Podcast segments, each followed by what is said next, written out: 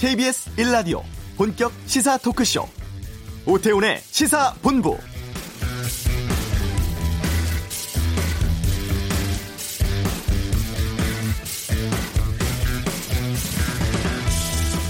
재취업 비리 근절 대책에 이어서 고유 권한이던 전속 고발제 일부를 폐지하기로 하는 등 공정거래위원회가 연일 강도 높은 개선안을 발표하고 있습니다.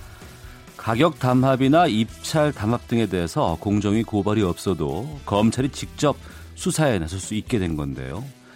이처럼 전속 고발제가 일부 폐지된 것은 공정거래법 제정된 지 38년 만의 일입니다. 독점적으로 행사하던 전속 고발권이 그동안 대기업과 유착을 낳는 원인으로 지적받아 왔었죠. 따라서 대기업의 횡포를 줄이고 또 소비재 손실을 방지할 수 있을지 관심입니다. 오태훈의 시사본부 잠시 후에 김성환의 뉴스 소다에서 공정거래법 개정 내용 또 파장에 대해서 알아보겠습니다. 이관세 소장의 이번 주 한반도는 21차 이산가족 상봉에 대해 살펴보고요. 봉화 총기 난사 사건과 서울대공원 토막살인 용의자 검거 소식 아는 경찰에서 짚어보겠습니다. 위안부 할머니들 분노케 하는 화해 치유 재단에 대해서도 다루겠습니다. KBS 일라디오 오태훈의 시사본부 지금 시작합니다.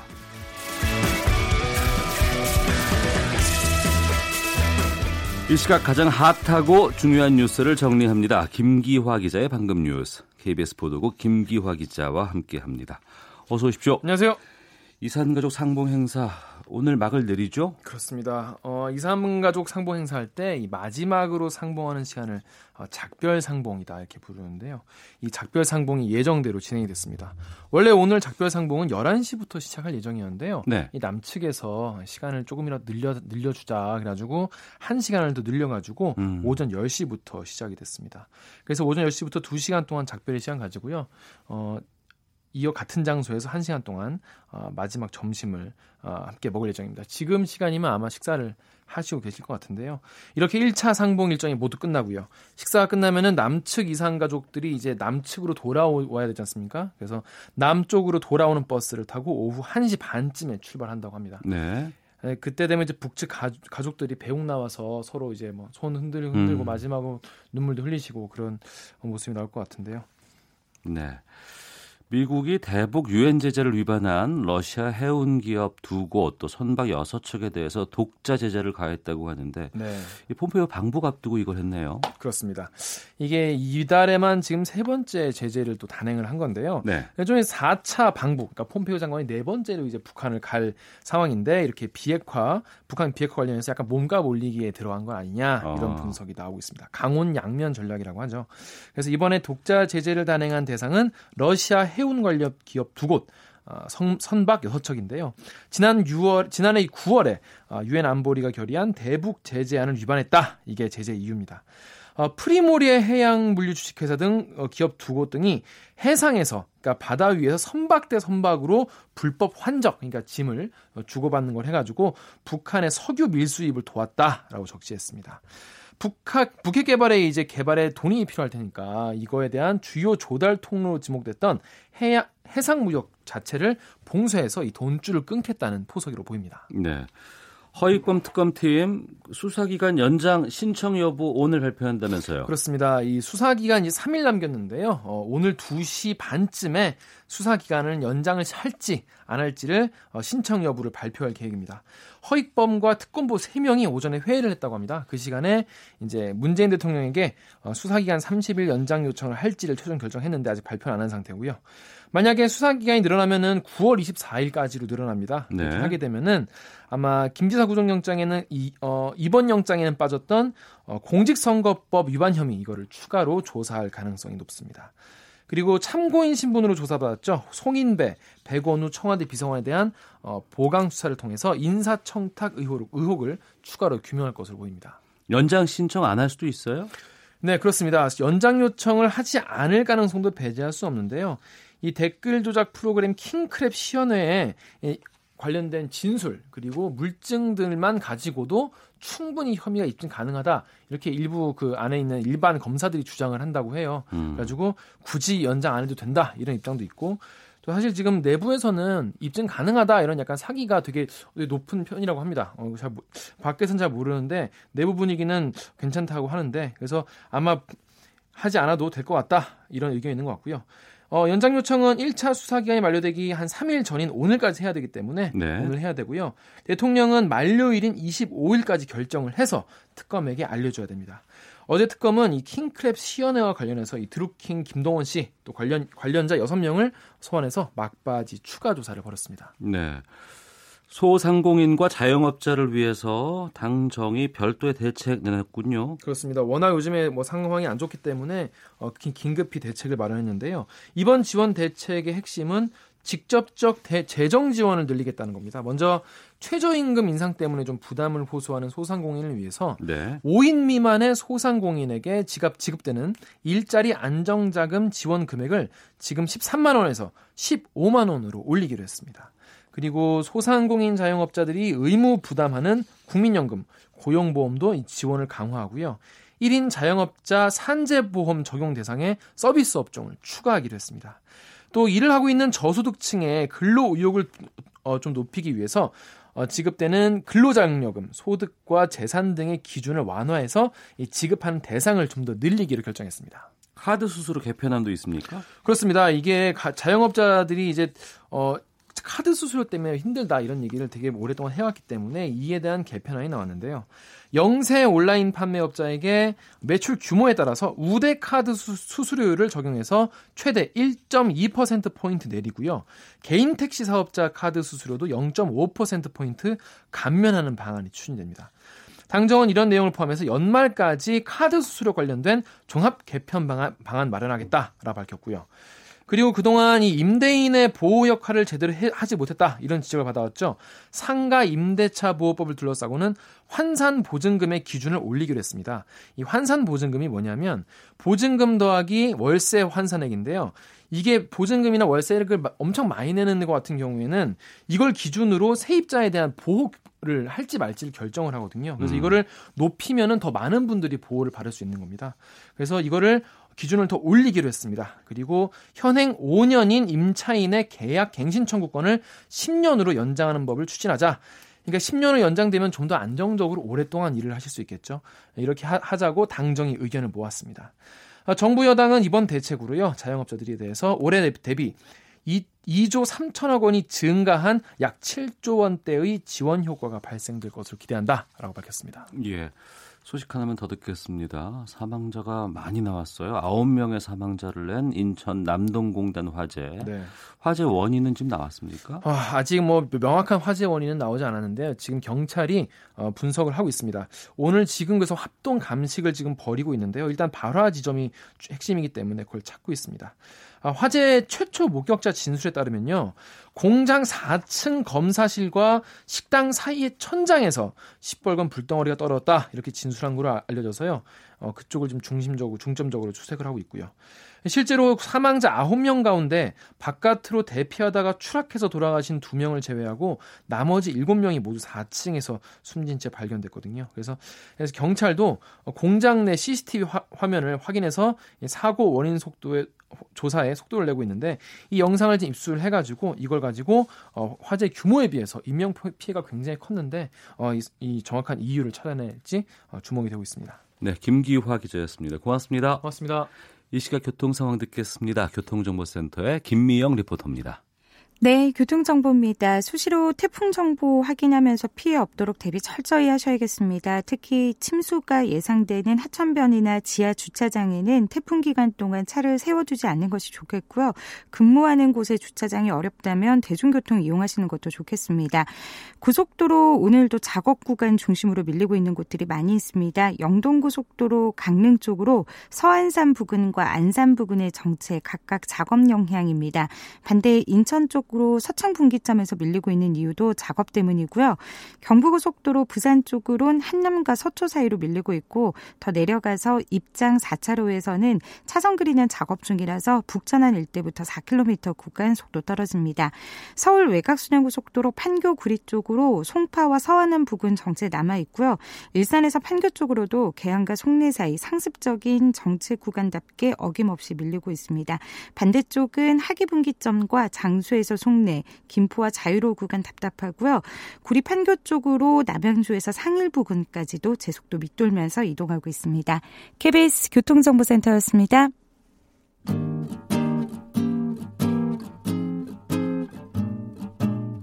KBS 1라디오 오태훈의 시사본부 여러분의 참여로 더욱 풍성해집니다. 방송에 참여하고 싶으신 분은 문자 9730번으로 의견 보내주세요. 애플리케이션 콩과 마이케이는 무료입니다. 많은 참여 부탁드려요.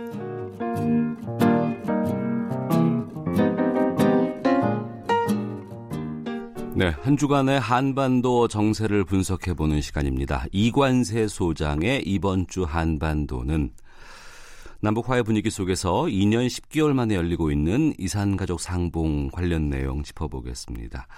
전 통일부 차관이신 이관세 경남대 극동문제연구소장과 함께합니다. 어서 오십시오. 안녕하세요. 예.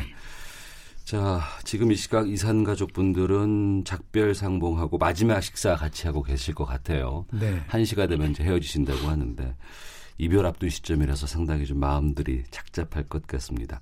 이번 어, 21차 이산가족 상봉 행사 의미부터 좀 짚어주시죠. 예, 뭐 이산가족 상봉 의미는 뭐 매번 다 뭐 여러 가지 의미를 갖고 있고 그야말로 소중한 기회라고 생각을 합니다만은 특히 금년도 이 이산가족 상봉 행사는 이제 21번째 뭐 하는 행사입니다만은 금년도에는 이 한반도의 여러 가지 면에서의 변화 가 지금 있고 그렇죠. 또 근본적이고 본질적인 문제를 해결하기 위해서 남북 정상회담, 북미 정상회담이 아, 개최된 바 있고 지금도 어, 여러 가지 그 종전선언, 평화협정, 그리고 비핵화 문제를 가지고 논의를 하고 있습니다. 그래서 이제는 이 이상가족 문제, 아주 기본적인 인권이고 인도적인 문제, 이 문제를 이제 마무리하고 해결해야 될 시점이 아닌가. 다 근본적으로 어, 6.25 전쟁 때 미군 병사 유해를 송환을 하고 있고 또 6.25 전쟁을 마무리하기 위해서 종전선언 문제가 논의되고 있는데 이런 전쟁으로 인해서 생이별한 혈육들의 만나는 문제도 이제 정리하고 마무리할 때가 되지 않았는가. 예. 남북 관계에 상당한 변화가 있는 시점에 이산가족 상봉 행사예요. 이전과는 좀 다른 분위기가 꽤 있을 것 같은데. 글쎄 뭐 그런 측면에서 나름대로 이 이번 행사로 끝나지 않고 예. 지속적으로 뭐 상봉은 물론이고 다양한 이러한 이산가족 문제가 해결될 수 있는 사업들이 적극적으로 전개가 돼서 아, 이 문제가 해결돼야 되고 특히 이 문제는 한시적인 성격을 갖고 있습니다. 음. 다시 말해서 앞으로 10년 정도면은 아마 이산가족들은 다 돌아가시고 안 계실지도 모릅니다. 그러면은 네. 이 문제는 논의할 쟁점이 될 수가 없습니다. 그렇기 때문에 지금 이 지체하거나 주저하지 말고 집중적으로 이 문제가 처리돼야 될 문제라고 생각이 되고 이번 그 상봉에서 형식에서 보면 과거하고 다른 것은 아, 과거에는 뭐 이 공동 석식, 중식 뭐 이런 걸 이렇게 중심으로 했습니다만 이번에는 가족끼리 네네. 네. 객실에서 예, 예. 뭐 만나는 건 물론이고 식사를 가족끼리만 할 수 있는 그런 것이 이번에 새로 좀 생겨서 다행이라고 생각이 되고 또 거동이 불편한 사람들은 뭐 이렇게 버스 안에서 통행 검사를 약식으로 받을 수 있도록 조치를 했다든가 뭐 약간의 변화가 있습니다만은 이거보다는 좀 다양한 음. 방법에 의한 이 이상가족 문제가 해결될 수 있는 그러한 것들이 아마 아, 추진돼야 되지 않을까 싶습니다. 예. 가족들 뭐 헤어진 시점들은 뭐 각각 다를 수도 있습니다만 뭐 정전 협정을 기준으로 본다 그러면 65년 만에 이제 다시 만나는 상봉인 거거든요. 어, 통일부 계실 때도 이 이산가족 상봉이 있었죠. 아 물론이죠. 네, 어, 네, 네. 그때 보시면서 좀 감회가 남다르실 것 같아요. 뭐 이게 어떻게 보면 분단의 비극이고 아직도 그 혈육들이 자유롭게 소식을 전하고 만날 수 없다는 거 지금 21세기에 더욱이 아까도 말씀드렸습니다만은 한반도 문제가 근본적으로 지금 이 해결을 하기 위해서 그리고 한반도의 평화 번영 더 나아가서는 동북아의 평화와 번영을 위해서 교류협력, 사회문화 교류협력, 적극적인 이러한 정책들이 추진되는 시점에서 음. 이제는 정말로 이산가족 문제가 한 10여 년이면 다 끝날 수 있는 문제인데 이제는 본질적으로 전면적으로 이 문제를 해결하는데 집중이 좀 되어야 되겠다. 그래서 어, 이산가족 상봉의 정리화는 물론이고 또 금강산의 그 면회소가 만들어져 있지 않습니까? 예. 그래서 관계없이 그래서 뭐 늘 이 남북 관계가 좀 어려워지거나 음. 또는 남북 간의 정치 군사적인 문제가 생기면은 이 이산가족 상봉 이런 이산가족 문제가 중단되고 했었습니다만은 이러한 인도적 문제는 남북 관계 상황이나 정치 군사적인 문제와 별개로 예. 이거는 정말 인륜의 문제고 같은 동포의 또 같은 가족의 문제이기 때문에 이건 별개로 단계적으로 꾸준히 지속적으로 상봉을 하고 음. 교류를 할 수 있도록 돼야 된다고 생각합니다. 네. 그래서 그런 측면에서 아, 이산가족 문제가 좀 이번 기회에 새롭게 접근을 하고 아, 전면적으로 아, 아주 본격적으로 이 문제를 해결할 수 있는 전기가 좀 마련됐으면 하는 생각입니다. 네. 천만 이산 가족 가운데 13만 명이 이산 가족이 신청을 했다고 하고요. 그 가운데 7만 명은 이미 돌아가셨다고 합니다. 이전에 만남을 가졌던 분들도 이런 때가 되면은 아이고 나 다시 한번 보고 싶은데라는 생각들 참 많이 하실 것 같아요. 그렇죠. 평생에 한 번 만나신 거 아니에요, 지금까지는. 그렇죠. 이게 좀 상시상봉 좀 확대했으면 좋겠다는 생각이 들기도 하고 네. 또 대통령께서 대통령도 이산가족 상봉 문제와 관련해서 이제 확대 방안 실행해야 한다 이렇게 얘기를 했는데 이거 어떻게 해야 될까요? 그래서 이산가족 이 상봉 얘기를 많이 합니다만은 우선 첫 번째로는 우선 그 가족이 혈육이 살아있는지 죽었는지 그 생사 확인하는 거. 음. 다시 말해서 이상가족 전원에 대한 아. 그 생사 확인이 먼저 돼야 됩니다. 예. 그래서 뭐 만나는 것도 중요하지만 우선 생존해 있는지 여부를 그래서 생사 확인 작업이 우선 이루어져야 되고 그 다음에 생사 확인이 되면 서로 편지라도 교환할 수 있는 그래서 소식을 주고 받을 수 있고 그리고 또 상봉 만나서 뭐 금강산 면회소에서 상시 상봉할 수 있으니까 만나고 또는 화상 상봉을 통해서 네. 만나기도 하고 그래서 지금 적십자 사회에서는 꾸준히 1년에 뭐 한 2천 명, 뭐 몇천 명씩 그 영상 편지를 만들어 놓고 있습니다. 아, 지금 작업을 이미 하고 네, 있군요. 이미 몇 년 전부터 하고 어. 있습니다. 다시 말해서 어, 이 우리 측에 있는 이상 가족들 당사자는 물론이고 그 가족들 이 다 그 이 영상으로 음. 그이 촬영을 해서 그 가족이 누구고 내 아들이 누구고 다 이런 소개도 하고 과거에 내가 내려올 때 뭐 어떻던 입장 그리고 북에 지금 남아 있는 그 혈육들에게 그 전하는 메시지 네. 뭐 이렇게 해서 그 가족당으로 음. 그 영상 편지를 제작을 해놓고 있습니다. 그래서 기회가 되면 네. 이것도 북한에 있는 혈육에게 전달을 해주면 물론 직접 대면에서 만나는 것도 좋지만 그렇게 해서 모든 또 얘기를 듣고 음. 아 가족들이 이렇게 있구나 하는 걸 보면 서로가 또 이게 또 교류가 되는 거니까 네. 그래서 그것을 지속적으로 지금 이산 가족들 하고 음. 있고 남북 간의 합의만 된다면 저희들이 올라가서 어, 북한에 있는 그 이산 가족들을 지금 영상으로 찍어서 뭐 여기 남쪽에 있는 가족에게 전달을 해줘도 뭐 그것도 사실상 만남 아니겠습니까? 그렇죠. 직접 네. 만나는 네. 것도 만남이지만 그래서 우리는 그 앞으로 전달할 수 있는 그런 계기를 감안해서 지속적으로 지금 몇 년째 그 이산 가족들의 영상 편지를 가족 단위로 이렇게 해서 지금 제작을 해서 지금 보관을 하고 있습니다. 그래서 기회가 있으면 전달할 것이고 그래서 북한만 수용을 한다면 우리가 올라가서 찍을 수도 있고 그렇게 뭐 할 수도 있고 그래서 어 그러한 것도 지속적으로 해야 되겠고 어, 한반도에 이렇게 새로운 변화의 분위기와 함께 총체적으로 다양한 사업을 통해서 빨리 매듭을 지어야 될 거고 그래서 9월 안에 음. 남북 정상회담이 지금 예정되어 있지 않습니까? 네. 그래서 아, 김정은 위원장이 좀 이 문제에 대해서 좀 관심을 좀 더 갖고 음. 남북 정상회담에서 다양한 사업들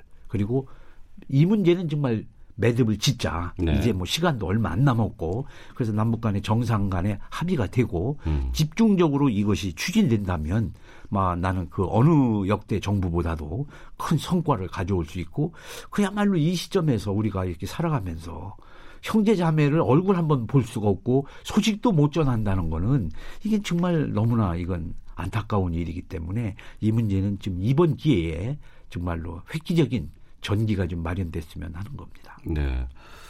한반도 정세 분수령이 저는 9월이 될 것 같아요. 이제 구구절 행사도 있고 또 말씀하신 3차 남북 정상회담도 지금 예정이 돼 있고 그리고 이제 폼페이오 미 국무장관이 이제 4차 방북 임박해 있는 상황인데 이 시점에서 좀 주의 깊게 봐야 될 부분은 뭔가요? 예, 역시 폼페이오 장관이 지금 뭐 충분히 간접적으로 또는 여러 메시지를 통해서 지금 쟁점이 어, 종전선언 채택 문제 그리고 비핵화를 위한 진전된 조치 이것이 쟁점이 돼 있는 건 충분히 알고 있고 네. 또 실무진 간에 또 충분히 논의를 지금 계속 해오고 있고 음. 그래서 그 정리가 되면 범페오 장관이 아, 방북을 해서 막 어느 정도 가닥을 잡겠죠.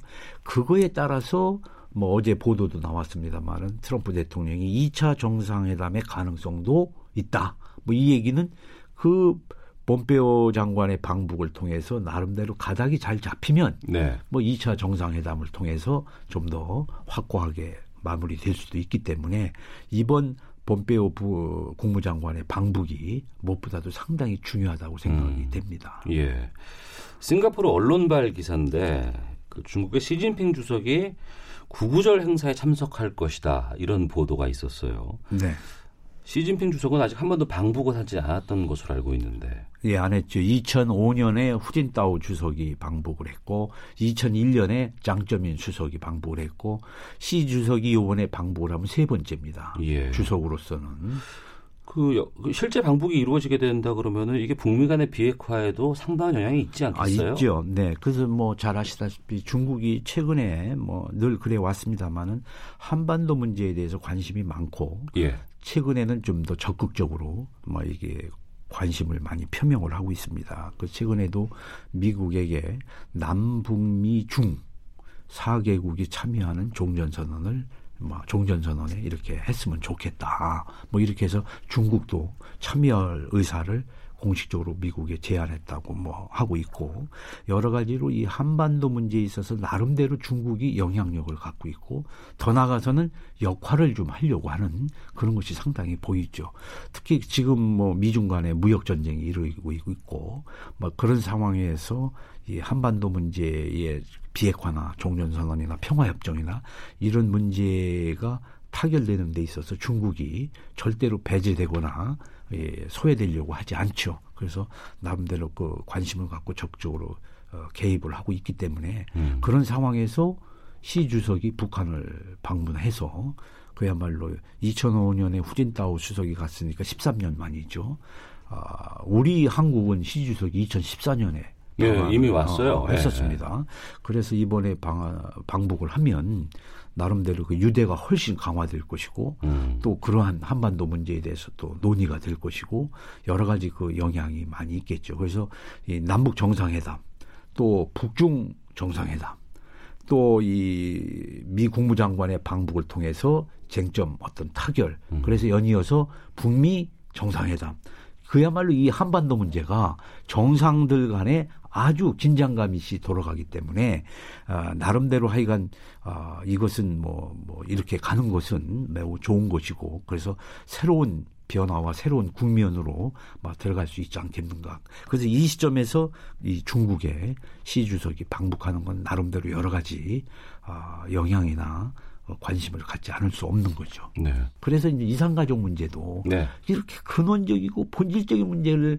정상들이 논의한 이런 상황 속에서 음. 정말 우리들의 문제지만 이 문제도 이번 기회에 좀 본질적이고 근본적으로 논의해서 새로운 전기를 좀 마련해야 되지 않겠는가. 뭐 그런 더 크고 심대한 문제도 논의를 하고 해결을 시도하고 있는데 왜 이 문제는 이 적극적으로 하지 않는가. 그래서 이게 과연 이상 가족들의만의 문제인가? 예. 이거는 아니고 우리들의 문제 아닌가. 그래서 이런 것이 개선되고 이런 것이 해결될 때 국민들은 비전을 갖고 있고 또 남북 간의 또 신뢰도 더 생길 것이고 새로운 방향으로 나가는데 토대가 되지 않을까 뭐 이런 생각입니다. 네, 한 주간의 한반도 정세 분석했습니다. 이관세 경남대 극동문제연구소장이었습니다. 오늘 말씀 고맙습니다. 감사합니다. 헤드라인 뉴스입니다. 이산가족 1차 상봉 행사 마지막 날인 오늘 이산가족들의 작별 상봉이 오전 10시에 시작됐습니다. 금강산 호텔에서 열린 작별 상봉은 점심 식사까지 포함해 모두 3시간 동안 진행된 후 오후 1시에 끝나게 됩니다. 부가가치세를 면제받는 영세 자영업자 기준이 연매출 2,400만 원 미만에서 3천만 원 미만으로 확대됩니다. 종합소득 6천만 원 이하 무주택 성실사업자는 월세를 세액공제받습니다. 내년 7월부터 장애인 등급제가 폐지되고 개별 조사를 통해 맞춤형 장애 지원 서비스가 제공됩니다. 대한불교 조계종 원로회의가 오늘 총무원장인 설정심에 대한 불신임안을 만장일치로 인준했습니다. 지금까지 라디오 정보센터 조진주였습니다.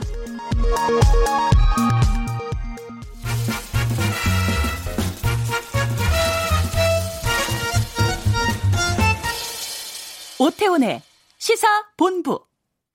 공정거래위원회, 경제검찰, 재벌의 저승사자라고도 불리죠. 권력이 막강하다는 얘기일 겁니다.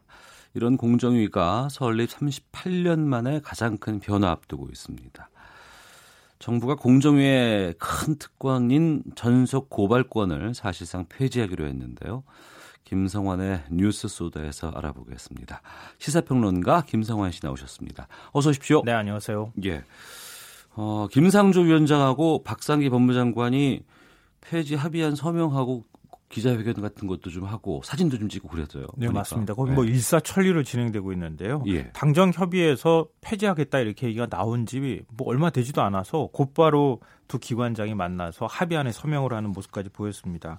뭐 합의 핵심은 당연히 이제 전속고발권 폐지 문제인데요. 네. 근데 좀 헷갈리시지 말아야 할 부분이 완전 폐지는 아니고 음. 부분 폐지입니다. 음. 그러니까 지금 공정거래 사건 가운데 혐의가 중한 경우 예를 들면 가격 담합이나 공급 제한, 시장 분할, 뭐 입찰 담합 뭐 많이 들어보셨죠? 이런 네 가지 유형은 전속 고발권을 아예 폐지를 하고요. 네. 시장 지위 남용 같은 사건은 지금처럼 공정위가 어, 전속 고발권을 그대로 가진다. 음. 이게 이제 주요 골자라고 할 수 있을 것 같습니다. 그 사안에 따라서 달라지는 건데. 네, 그렇죠. 그 전속 고발권이 뭐예요? 그러니까 이거 참 설명하기 애매하다고 얘기하시는 분들이 많은데요. 공정거래 사건을 어, 공정위만 조사하고 고발할 수 있는 권한을 가지는 겁니다. 공정거래 사건은 네. 네. 그러니까 예를 들면 검찰의 기소독점권하고 같다고 생각하시면 될 것 같아요. 네. 검찰이 기소하지 않으면 재판에 회부를 할 수가 없지, 없게 되잖아요. 검찰이 재판부에 법원에 재판을 해주십시오. 그러면 이제 법원에서 판단한 다음에 마지막 선고를 해야지 되는 거니까요. 근데 검찰이 면죄부를 줘버리면 그냥 끝나는 거잖아요. 그걸로. 그러니까 권력 눈치 보기 수사다, 뭐 정치 검찰이다 이런 말이 그래서 나오는 건데요. 그래서 검찰 개혁 얘기 나올 때마다 공직자 비수사처를 만들어서 기소 독점권을 깨야 한다. 네. 뭐 경찰의 독립적인 수사 권한을 줘야 한다. 이런 얘기가 나오잖아요. 그러니까 한마디로 권력 분산을 통해서 견제와 감시를 하겠다 이런 건데요. 이 공정이 전속 고발권도 마찬가지입니다. 공정거래 사건에서 전속 고발권을 가지게 되니까 부당 내부 거래라든가 가격 담합행위 적발을 한다 하더라도 공정위만 눈 질끈 감아주면 끝나버리는 거예요. 음. 검찰이 나서서 우리가 수사하겠다 이렇게 얘기를 할 수가 없는 것이죠. 네. 그러니까 전속 고발권을 폐지하게 되면은 검찰도 이제 어 우리가 독립적으로 수사할래라고 음. 하면 수사도 할 수 있게 되는 거죠. 그러니까 전속 고발권을 폐지하게 되면 공정위의 권한을 검찰에 분산해서 나눠준다 이렇게 생각하시면 될 것 같아요. 예. 그러니까 그렇게 되면 상호 견제와 감시가 이루어지게 되니까 공정거래위원회가 그 동안에 손방망이 처분을 했다 이런 말이 이제 좀 많이 줄어들 수밖에 없게 되는 거죠. 재계 쪽에서는 입이 많이 나올 것 같은데요. 많이 나왔겠죠. 많이. 어. 아주 쑥 튀어나올 수밖에 없는 이런 상황이 됐는데요. 예. 재계 입장에서는 저승사자가 두 명으로 늘어나게 되는 거잖아요. 어. 그러니까 그동안에는 공정의 눈치만 보면 되는데 이제는 검찰 눈치도 봐야 되는 상황이니까 예. 그래서 재계 쪽에서는 이중 감시, 이중 조사로 기업 활동이 위축될 수 있다 이러면서 반대를 그동안 해왔어요. 어. 근데 이번에 이제 폐지가 되니까 당연히 뭐 불만이 많을 수밖에 없는데요. 뭐 기업 입장에서는 공정위는 좀 선한 관리자에 가까웠습니다. 왜냐하면 기업 입장을 잘 알기도 하고 이 입장을 이해해 준다고 표현하면 그 좀 그럴까요? 좀 너무 봐주 좀 봐줄 수도 있고 뭐 음. 뭐 이런 거였던 거예요. 네. 어, 무엇보다도 강제 조사권이 없거든요. 음. 그러니까 뭐 좀 숨기려고 하면은 강제 조사를 할 수가 없으니까 그냥 공정위 차원에서 아 조사 한계가 있다. 그런 다음에 대충 경고 뭐 이렇게 노란 카드 꺼내 가지고 이거 보여주고 조심하십시오. 이러고 그냥 끝났는데 음. 이게 안 되는 거예요 이제는. 네. 뭐 예를 들면은 사대강 다막 같은 사건이 적발이 됐다. 예전 같은 경우에는 공정위가 먼저 1차로 조사를 하는 거죠. 해보고 아, 이거 사안의 경중을 판단했을 때 검찰에 고발하는 게 낫겠다. 그럼 그제서야 검찰이 들어가가지고 조사를 하게 되는 건데요.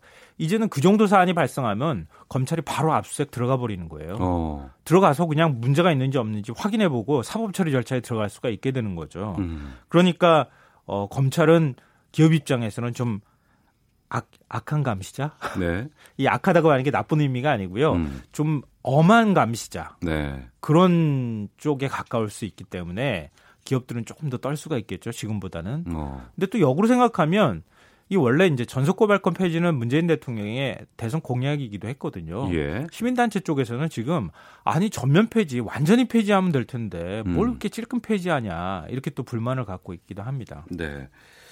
이 부분을 좀 여쭤봐야 될 것 같은데 기업 담합이 은밀하게 이루어지기 때문에 내부 제보에 의한 것이 많았었는데 네 맞아요.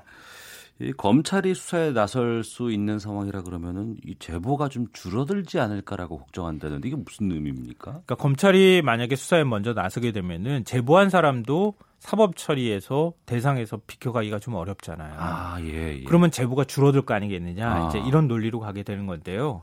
그러니까 담합 사건의 한 7, 80% 정도가 이 자진 신고제를 통한 내부 제보입니다. 네. 그런데 내부 제보가 줄게 되면은 적발하는 건수도 줄어들게 되고 오히려 음. 더 위축되는 거 아니냐 공정위 활동이 이런 네. 얘기를 하고 있는 건데요. 어 그래서 이제 그 이번에 대책이 나온 것 중에 자진 신고 접수 창구는 공정위로 일단 단일화하자 이렇게 합의가 됐어요. 음. 근데 검찰하고 이제 법무 아 법무부하고 지금 공정위하고 합의한 걸 보면 실시간으로 대신에 정보를 공유를 한다. 사안이 심각하지 않으면 공정위가 일단 먼저 조사에 나서고 조사가 끝나면 아, 이 고발한 사람은 형사 책임을 면책해 주는 게 좋겠다. 이렇게 검찰에다 얘기하는 거예요. 네. 그럼 검찰이 최대한 그 의견을 반영하겠다. 이렇게 음. 지금 얘기를 하고 있고요. 예. 어, 하지만 사안이 좀 심각하다. 그러면 검찰이 수사에 착수는 하되 그래도 내부 제보자는 좀 보호해 줘야 하니까 나중에 형을 감경할 수 있도록 기준을 만들기로 했습니다. 네. 그러니까 최대한 하여튼 내부 고발이 좀 활성화되는 것, 이게 위축되지 않도록 하는 방안을 좀 이번에 만들기는 했습니다. 근데 결과는 어떻게 나올지 좀 지켜봐야 될 것 같고요. 네. 앞서서 재계 쪽에서 입이 많이 나왔다고 이제 말씀을 네. 좀 나눴는데 저는 공정위 안에서 근무하고 있는 사람들 네. 이쪽도 좀 입이 많이 나, 나왔을 것 같아요. 많이 나온 정도가 아니죠. 여기는 밥그릇 뺏기는 거나 마찬가지니까요. 어. 그동안에 한 38년 동안 공정위만 가질 수 있는 특권을 누려왔잖아요. 예. 그 특권을 일부분을 뚝 떼가지고 좀 내려놔야 되는 상황이 되니까 굉장히 어. 불만이 많을 수밖에 없죠. 예. 근데 대, 이 정도 만약에 사안이 나오게 되면 지난번에 검찰 기소독점 문제 어. 어 고위공직자 비리수사처 공수처 만들어가지고 기소독 정권 일부분 떼내게 만든다 이런 얘기 나왔을 때 검찰이 엄청나게 반발했잖아요. 예. 근데 지금 공정위가 이제 조용해요. 음. 그 이유가 좀 있는 건데요. 네. 이게 일종의 자업자득 같은 거기 때문에 그래요. 그, 그동안 할 때 잘하지. 네, 할때 네. 잘하지. 그동안에 공정위가 사건 처리 아주 엄중하게 했다. 뭐 문제가 발생했다 그러면 대기업한테 과징금 탁 물리고 이렇게 음. 했으면 좋았을 텐데 네. 그렇지 않았다는 거예요. 어. 예를 들면 프랜차이즈 갑질 사건 같은 거 발생했을 때 그때 의뢰 눈물 좀 닦아줄 수 있도록 해줬으면 이런 불만이 안 나왔을 텐데 그걸 제대로 못했던 게 하나가 있고요. 또 하나는 최근에 이제 퇴직자들을 이제 대기업에 취업시키는 거 네, 조직적인 네. 비리가 있었거든요. 음. 그건 사실 뭐라 그래도 뭐 변명의 여지가 없는 거였는데 그 사건까지 터지고 나니까 지금 겉으로는 말 못하면서 속으로는 아마 부글부글 끓고 있을 겁니다. 제가 네. 볼 때는. 그 말씀하신 그 퇴직 간부 재취업 조직적으로 알선해온 거, 네. 그 내용을 좀 구체적으로 좀 알려주세요. 아, 이게 이게 이거. 알아야 돼, 알아야 됩니다. 예, 맞습니다. 네. 굉장히 중요한 사건인데요. 공정위가 좀 인사 적체가 있었던 모양이에요. 그래서 이 간부급들을 좀 빨리 퇴직을 좀 시키는 게 필요하다. 음. 그래서 음. 그래야지 밑에서 이제 위로 올라갈 수가 있으니까. 네. 그래서 정년 한 3, 4년 정도 앞둔 사무관 서기관급 간부를 기업에 취직을 좀 취업을 시키려고 했던 거예요. 네. 근데 이게 말이 그냥 뭐 취업을 협 취업을 좀 시켜 주십시오. 이렇게 부탁을 한 게 아니라 강요를 한 거나 다름이 없다는 거죠. 음. 뭐 예를 들면 기업한테 통보를 해 주면서 고시 출신은 연봉 2억 5천만 원, 뭐 비고시 출신은 연봉 1억 5천만 원 이렇게 하면서 아예 재취업 조건까지 제시를 했다고 합니다. 근데 공정이 그 경제 검찰이 이렇게 얘기를 해버리면 기업 입장에서 안 들어줄 수가 없잖아요. 네. 그러니까 기업 기업들은 뭐 대기업 고문 이런 직함 주고 연봉 한 2, 3억 원, 음. 월 업무 추진비 수백만 원, 그리고 차량과 차량 보조비까지 지원을 해주는 일이 발생한 거예요. 네. 그러니까 거의 뭐 이 전속 고발권이라는 거 갖고 있다고 하는 힘 뒤에다가 뺑 믿고 음. 기업들한테 거의 뭐 강제로 자기 직원들 내보낸 거나 다름이 없게 되는 건데 네. 문제는 여기서 끝나는 게 아니라는 거죠. 그렇죠. 아니 뭐 세상에 공짜가 어디 있어요. 음. 기업 입장에서 바라는 게 있을 거 아니겠어요? 네. 고문으로 앉혀놨으면 아니 고모님도 뭐 활동하셔야 되는 거 아닙니까? 이렇게 되니까 그 퇴직자들이 현직 공정의 직원을 만나서 일종의 로비스트 역할을 한다는 거예요. 아. 나 여기 들어가 있는데 우리 회사 거는 좀 잘좀 좀 봐줘, 뭐 챙겨줘, 뭐 이런 거겠죠. 아, 우리 뭐 회사 건과 관련돼서 조사하는 거 있어? 어. 뭐 알아보고 난 다음에 어떤 거야? 물어보고, 아 사실 그건 그게 아니야. 좀 어떻게 좀 잘 처리해 줄 수 없을까? 그게 암묵적으로 짬짬이가 이루어졌다는 거예요. 네. 그러니까 이런 일들이 그동안에 많이 벌어졌으니까 음. 어, 굉장히 아, 조직적인 비리고 거기다가 그러니까 엄청난 여론의 비판을 받았죠. 네. 그래서 김상조 공정위원장이 대국민 사과와 함께 조직 쇄신안을 발표를 했는데요. 퇴직자가 현직 관료와 사적으로 접촉하는 걸 전면 금지하겠다 이렇게 발표를 했습니다. 네. 근데 그 공정위원장은 그 본인이 했던 건 아니잖아요, 이게. 아, 그렇죠. 김상조 위원장 들어서고 난 다음엔 퇴직자가 기업으로 가는 일은 끊었다고 하 긴 합니다. 음. 공정거래위원장이 근데 또 직원들 일일이 다 다니면서 감시할 수도 없는 거고 체질 개선을 좀 확실하게 하는 게 중요할 것 같은데. 아, 좀뭐 위원장이 직원들 일일이 꼼문이 쫓아다니면서 이 직원이 퇴직자 만나나 안 만나나 감시하기도 좀 어렵잖아요. 네. 그래서 감시 감사팀 같은 거를 만들어서 내부 감시를 좀 강화하겠다 이런 대책도 발표를 했는데요. 그것 가지고는 뭔가 부족하다 이런 비판들이 있었어요. 어. 그러니까 뭔가 구조적으로 확 바꾸자. 네. 그런 방법에 중에서 제일 좋은 방법은 권한을 확 내려놓게 만드는 거다. 음. 그래서 전속 고발권을 폐지하는 방안을 내놓은 거라고 볼 수 있어요. 네. 그러니까 이런 퇴직자 비리부터 시작해서 여러 가지 문제가 발생한 거를 음. 구조적으로 뜯어 고치는 방법 중에 하나로 전속 고발권 폐지 문제가 나왔다고 생각하시면 될 것 같은데요. 네. 문제는 이게 공정위만의 일일까요? 음. 여기에 또 고민이 있는 거예요. 사실은 우리나라 정부부처에서 산하기관, 유관기관부터 시작해서 거기에 관련돼 있는 기업들까지 엄청나게 많은데 네. 어, 공직자윤리법 때문에 지금 이제 나름대로 심사를 해서 퇴직 간부들이 나가게 되어 있기는 하지만 얼마나 그 감시 기능이 제대로 작동하고 있는지 이번 기회에 다시 한번 또 확인을 해봐야 될 필요가 있을 것 같습니다. 알겠습니다. 뉴스 쏘다 마치겠습니다. 시사평론가 김성환 씨였습니다. 말씀 고맙습니다. 네, 고맙습니다. 예. 1부 마치겠고요. 잠시 후 2부에서 뵙겠습니다. 뉴스 들으시고 2부에서 만나 뵙겠습니다.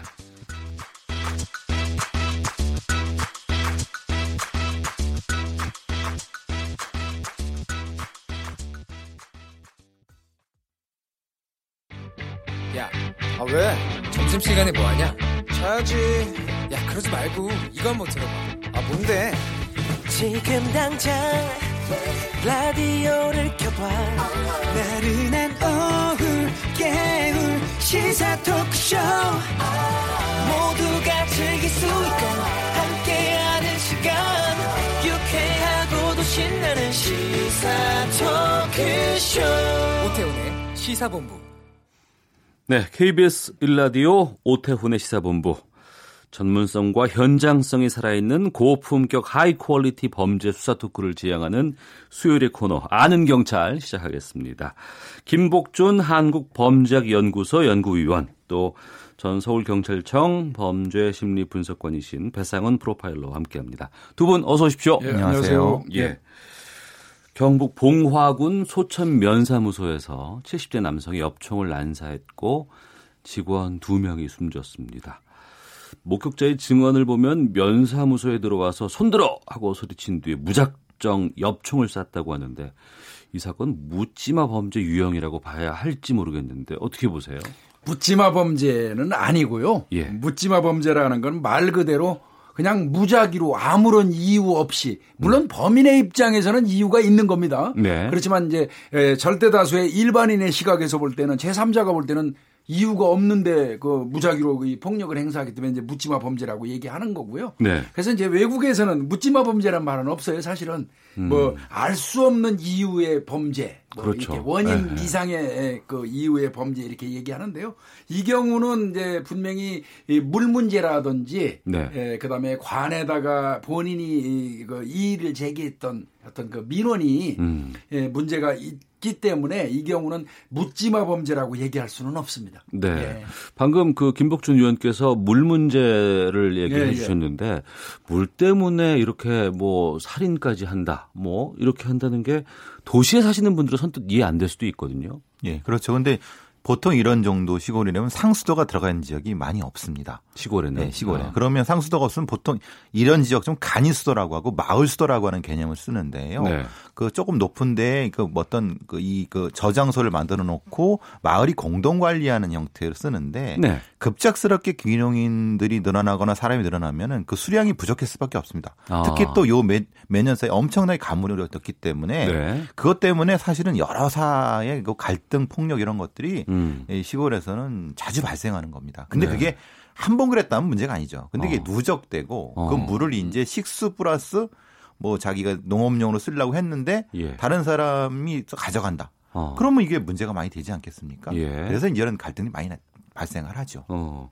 이 피의자가 연고도 없는 이 봉화라는 곳으로 귀농을 한 귀농인이라고 해요? 예, 뭐 한 4년 전에 이제 이 봉화로 내려와서 아, 농사를 짓고 있는 모양인데 이 공교롭게도 이 그, 그, 한 분은 사망하지 않은 분 임모 씨가 있지 않습니까? 사찰 음. 승려 되시는 분. 근데 예. 그분이 상류 쪽에 있고요. 예. 그다음에 이제 그 밑으로 한 50여 미터 이렇게 내려오면서 이 가해자 어. 아, 이 사람과 다른 농가가 한두 어, 군데 정도 더 있어서 이제 있었던 것 같은데 네. 에, 급격히 요즘에 가뭄 때문에 식수도 지금 요즘에 그 저 배달하는 정도라고 해요 그 어. 지역이 그러니까 엄청나게 이 물에 대한 어떤 그 스트레스가 쌓여 있던 중에 예. 이분의 입장에서는 제가 볼 때는 그런 것 같아요.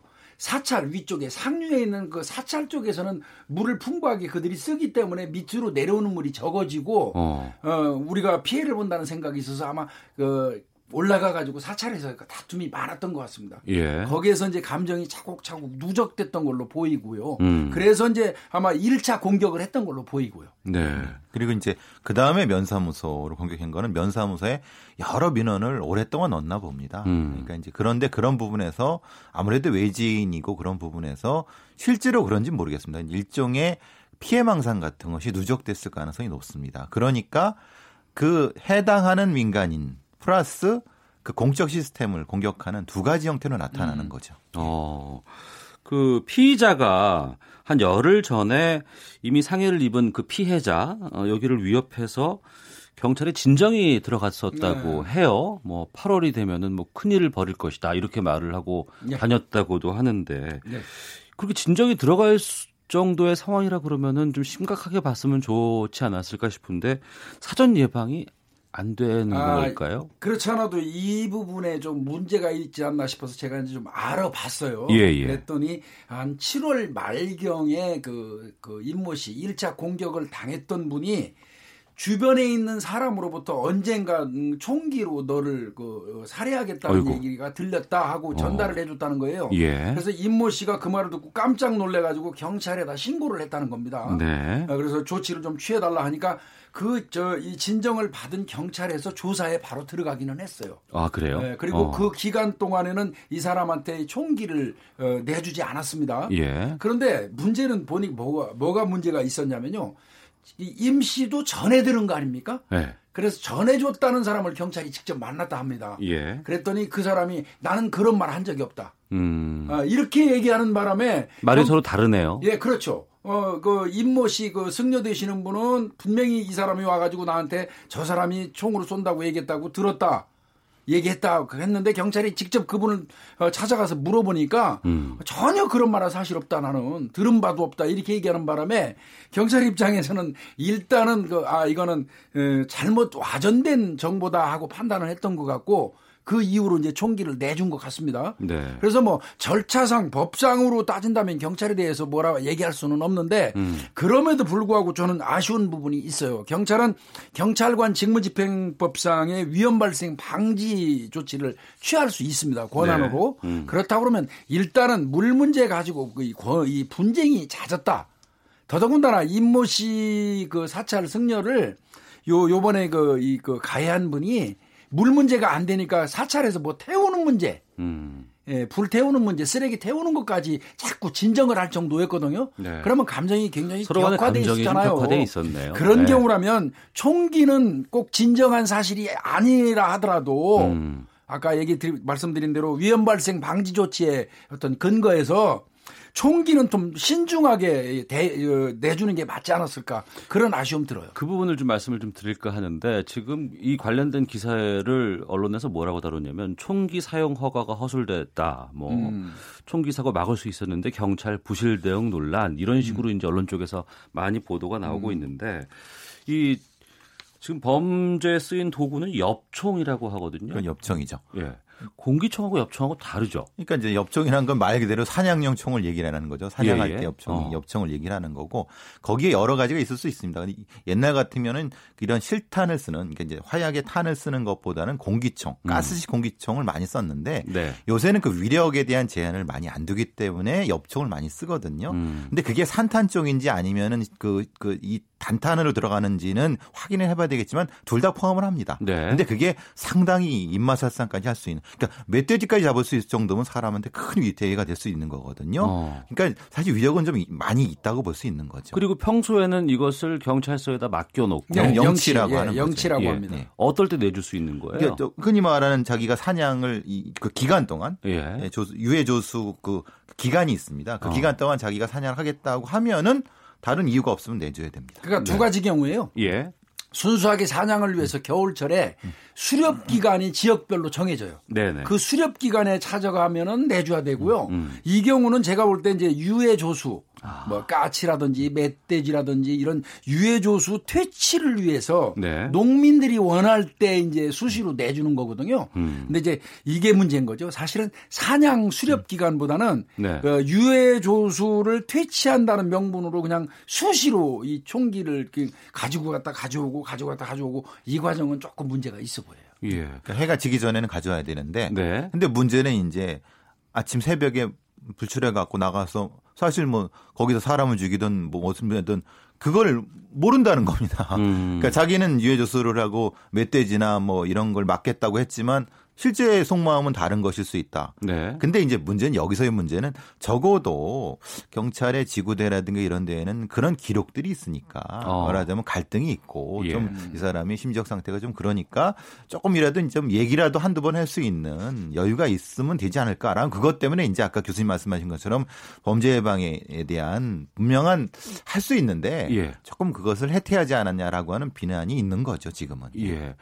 총기를 아무나 소유할 수 있어요? 아니면 아니, 아니 안 됩니다. 아 그래요? 총기 소지 허가를 경찰에서 받게 되는데요. 네. 어, 소지 허가 신청을 하게 되면 이제 그 정신질환 그 병력이 있는지 여부하고요. 그다음에 이제 전과를 좀 봅니다. 네. 어, 그게 통과가 되면 또 경찰에서 주최하는 총기 안전 관리 협회하고 음. 주최하는 또 총기 안전 관련 교육을 받아야 돼요. 네. 그거 받은 다음에 이제 총기를 구입하고 경찰이 맡겼다가 수시로 갖다 쓰는 것이죠. 어. 네. 그래서 나름 그 통제 장치는 돼 있어요. 예. 예, 예. 근데 이제 문제는 이제 그 정신적인 감정 이런 것이 아주 세밀하진 않다. 음. 왜냐하면 그거를 경찰이 하는 것이 아니라 예. 정신과 의사들이 하는 거기 때문에 어. 이게 분리가 되어 있지 않습니까? 경찰은 경찰이지 그것에 대한 정신적 심리 감정을 할 수 있는 건 아닌 거고 음. 또 하나는 이 부분에 있어서 이 다른 어떤 부분들. 그러니까 자기가 작정하고 네. 이걸 진짜 해겠 이건 아니라는 겁니다. 음. 그러면 그 부분에 대한 장치 어떤 제도적인 부분은 별도로 마련해야 되는 거죠. 네. 네. 우리가 총기 사고에 대해서는 상당히 좀 안전한 네. 나라로 알고 있고 뭐 군에서 이런 뭐 난사 사건 이런 건좀 음. 들어봤어도 민간 쪽에서 이런 일이 일어난다는 거는 정말 깜짝 놀랐거든요. 예전에도 이 민간 쪽에서 이런 일이 좀 있었습니까? 있었습니다. 자, 가장 컸던 게 일단은 뭐 총기 사고 하면 우리나라는 우범근 순경 예, 총기 예, 살인 예, 사건 이외에는 어. 어 2015년경에 예. 아마 2월 달로 제가 예. 기억하는데 화성에서 예. 이 자기 그 엽총으로 자기 형과 형수에 음. 대한 불만으로 형과 형수 살해하고 현장에 출동했던 지구대장을 또 총기로 살해하고 본인도 자살했던 그런 큰 사건이 있었죠. 네. 그 이외에도 뭐 크고 작은 게꽤 네. 있었습니다. 근데 그게 가장 컸고 그것 때문에 이제 제도가 조금 좀 상당히 많이 바뀐 부분이 있었거든요. 어. 그때 이제 얘기 나왔던 게 뭐 GPS 설치라든가 아니면 불출 시간이라든가 이런 것들이 다 얘기가 됐었죠. 예. 지금 나오는 제도가 바로 그 거기서 바뀐 제도들입니다. 예. 아무래도 이런 것들은 주로 대부분 앞서 말씀하신 것처럼 유해 조수라든가 이런 네. 부분이 있기 때문에 시골이라든가 이런 쪽에서 많이 좀 거의가 그렇습니다. 거의. 그렇죠. 예. 예. 그러면 그걸 제대로 좀 관리할 수 있는 좀 이렇게 법적인 체계가 좀 더 정비가 되지 않아야 되지 네. 않을까 싶은데요. 저는요, 이제 이게 제가 좀 알아보니까 네. 유해 조수료 퇴치용으로 이제 나가 있는 총기를 사용 허가 받은 분들이 네. 거의 시골 지역이고 거의 60대, 70대 노인분들이 받았더라고요. 어. 그래서 이 총기라는 게 이제 연세가 드셨다고 그래서 뭐 특별히 그 구분해서는 안 되지만요. 네. 아무래도 관리하는 데 있어서 문제가 될 수 있어요. 이를테면 어 연로하신 분들이 총기를 가져가다가 범죄 목적 있는 사람한테 쉽게 뺏길 수도 있잖아요. 그러네요. 예, 예, 예. 관리하는 측면에서 어. 그런 부분 그래서 이제 연세 드신 분들이 그렇고 이번에 이제 그이 총기 살해범 같은 경우도 음. 보면은 아마 에, 이뭐 뭐, 몸에 장애가 좀 있으신 것 같아요. 네. 총기를 정확하게 명확하게 다룰 수 있는 어떤 그런 능력 부분이 좀 부족해 보이기도 하거든요. 음. 그래서 이제 그런 부분까지 네. 정신질환 그 부분에다가 신체적인 능력 그 다음에 총기 관리에 대한 문제점 어, 이런 것까지 좀 그저 총합해서 음. 좀 한번 개선을 좀 해야 되겠고요. 네. 저는 우선 제일 지금 필요한 거는요. 총기를 내줄 때 30분제를 좀 진행했으면 좋겠어요. 30분, 30분. 면담제. 아. 총기를 내주기 전에 담당 경찰관이 저 비록 좀 바쁘지만요. 네. 총기를 찾으러 오는 사람들이 있으면 잠깐 앉혀놓고 30분 동안 차 한잔하면서 음. 어, 심기를 좀 그 파악하는 네. 그 30분이 뭐 만족할 정도는 아니라 하더라도 음. 그래도 심기 파악하는 30분 그 면담제를 좀 어, 실시하는 게 어떨까 그런 생각을 좀 해봤습니다. 예. 그러기 위해서는 지금이 지금의 지구대에서 영치를 하는데 네. 그거를 경찰서. 로 일어나는 게 어떻겠느냐라는 얘기가 나오고 있는데 음. 근데 경찰서의 생활 질서에서 담당을 하는데요. 예, 예. 직원이 몇 명 안 됩니다. 없어요, 몇 명. 그걸 아. 교대로 해야 되는 부분이기 때문에 그래서 인력을 좀그 확충을 해 갖고 전문화된 아까 교수님 말씀하신 것처럼 그것을 파악할 수 있는 능력을 가진 자격을 음. 가진 사람으로 해서 하면은 네. 지금보다는 좀 나아지지 않았을까. 음. 아닙니까? 왜냐하면 예전 같은 경우는 지구대에 영치한 것은 거리가 좀 있어갖고 그러니까 다른 그 경찰서로 가게 되면 머니까. 근데 지금 요즘은 차로 다 움직이면 되니까 사실 시간은 별로 안 되거든요. 네. 그런 제도적 전환이 좀 필요하지 않을까 싶습니다. 예. 국회 행안위 전체 회의에 민감용 경찰청장이 출석을 해서 이 얘기를 했어요. 이런 사건 재발하지, 재발하지 않도록 안전 상황이나 사건들을 음. 면밀하게 되짚어 봐서 부족한 부분이나 개선할 점 개선하도록 하겠다라고 약속을 했다고 하는데 두 분께서 말씀하신 그런 부분들이 좀 예. 들어가면 되지 않을까 싶은데요. 예. 알겠습니다. 자, 김복준 한국범죄학연구소 연구위원 또 배상훈 프로파일러와 함께 아는 경찰 함께하고 있는데요. 잠시 쉬었다 계속 진행하도록 하겠습니다. 헤드라인 뉴스입니다.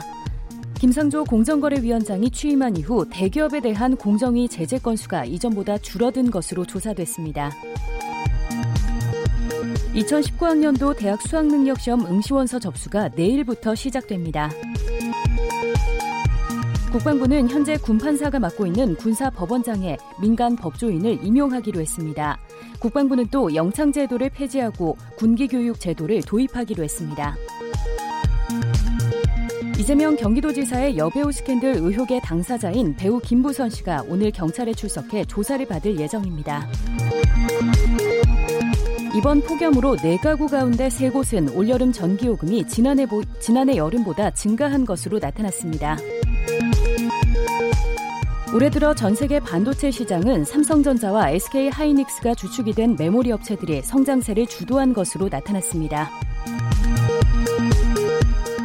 피감기관 돈으로 해외 출장을 다녀온 국회의원 38명의 명단을 공개해달라는 시민단체의 정보 공개 청구를 국회가 거부하자 해당 시민단체가 행정소송을 제기했습니다. 토막살인 후 시신을 서울대공원에 유기한 혐의를 받고 있는 노래방 업주 변모 씨를 도우미 제공을 신고하겠다는 피해자의 말을 듣고 살해한 것으로 전해졌습니다. 지금까지 라디오 정보센터 조진주였습니다. 이어서 기상청의 송소진 씨입니다. 태풍과 날씨 정보입니다. 현재 태풍 솔릭은 강한 중형급의 세력을 유지한 채 서귀포 남남 동쪽 약 340km 부근 해상에서 북상 중입니다. 때문에 지금 제주도와 제주 전해상, 남해 먼바다에는 태풍특보가 발효 중이고 남해안 지역에는 강풍주의보가 내려져 있습니다. 오늘 밤부터 내일 아침 사이에 제주도 서쪽 해상을 지나 내일 오후에는 서해 남부 해상까지 태풍이 올라오겠고 내일 늦은 밤 무렵에 중부 서해안에 상륙할 것으로 예상됩니다. 때문에 내일은 전국이 태풍의 직접 영향권에 들겠고 내일 새벽부터 모레 새벽 사이가 최대 고비가 되겠습니다. 앞으로 제주도부터 비가 시작돼 밤에는 남해안, 내일과 모레는 전국에 강한 비바람이 몰아치며 전국에 30에서 최고 300mm의 많은 비가 내리겠고 특히 제주도 산지와 전남 남해안, 지리산 부근에는 400mm 이상의 폭우가 쏟아지는 곳도 있겠습니다. 또 중부 일부 지방에도 집중호우가 예상되고 전국에 바람이 매우 강하게 불겠습니다. 태풍으로 인한 피해가 없도록 철저히 대비하시기 바랍니다. 한편 내륙은 오늘까지 무덥겠습니다. 한낮 기온이 서울 대전 35도, 대구 34도 등으로 전국이 35도 안팎까지 오를 전망입니다. 현재 서울의 기온은 35.2도입니다. 태풍과 날씨 정보였습니다. 이어서 이 시각 교통 상황을 KBS 교통정보센터 김미영 씨가 전해드립니다. 네, 교통정보입니다. 점심시간을 보내면서 도로는 여유가 많이 생겼습니다. 서울 시내 강병북로 구리 쪽 성산대교부터 한남 쪽으로 지체와 정체가 반복되고 있는데요. 반포와 한남대교 사이로는 노면 요철 구간이 있어서 주의 운행하셔야겠습니다. 올림픽대로 공항 쪽으로 천호대교와 올림픽대교 사이 그리고 같은 방면으로 여의도 구간 각각 작업 중입니다. 정체는 영동대교에서 반포 다시 동작에서 여의 하류까지 이어지고 있고요. 반대 잠실 쪽은 가양대교와 성산대교 사이 밀리고 있습니다. 더 가서 수산시장에서 한강대교 다시 동호대교에서 영동대교 사이로도 지체와 정체입니다. 고속도로는 작업 구간 위주로 밀리고 있습니다. 중부내륙고속도로 양평 쪽으로 문경세제터널 부근 반대 창원 쪽으로 괴산 나들목에서 연풍 나들목 사이로 정체되고 있는데요. 각각 작업 때문입니다. 계속해서 창원 쪽 남지 부근에서도 2차로 막고 작업 중이라서 영산 나들목부터 4km 구간에서 더디게 지내고 있고요. 청주 영덕고속도로 영덕 쪽으로 내서 2터널 부근에서 작업이 진행되고 있는데 여기에 1차로에선 승용차 관련한 사고까지 더해지면서 2km 구간에서 답답합니다. KBS 교통정보센터였습니다.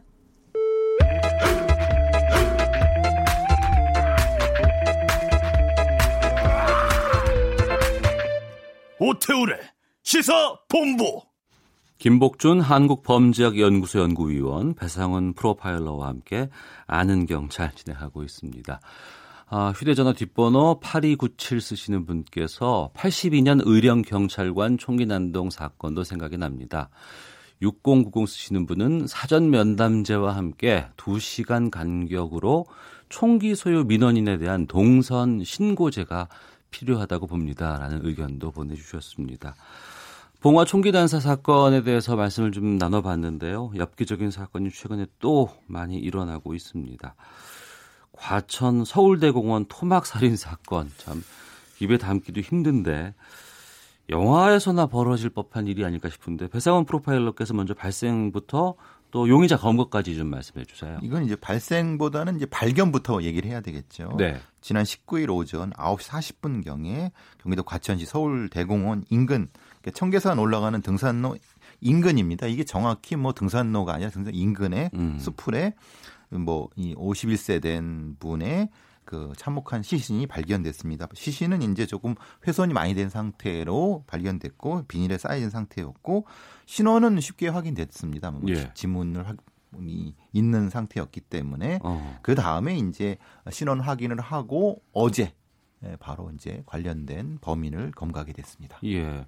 언론에서는 이게 사건 장기화에 대한 가능성이라든가 음. 우려들도 좀 표하긴 했었는데 시신 발견 이틀 만에 검거를 한 거예요. 예, 예. 아, 우리 경찰 대단해요. 어떻게 그렇게 빨리 잡았어요? 그 아마 요배 교수나 저는 바로 잡는다고 얘기했어요.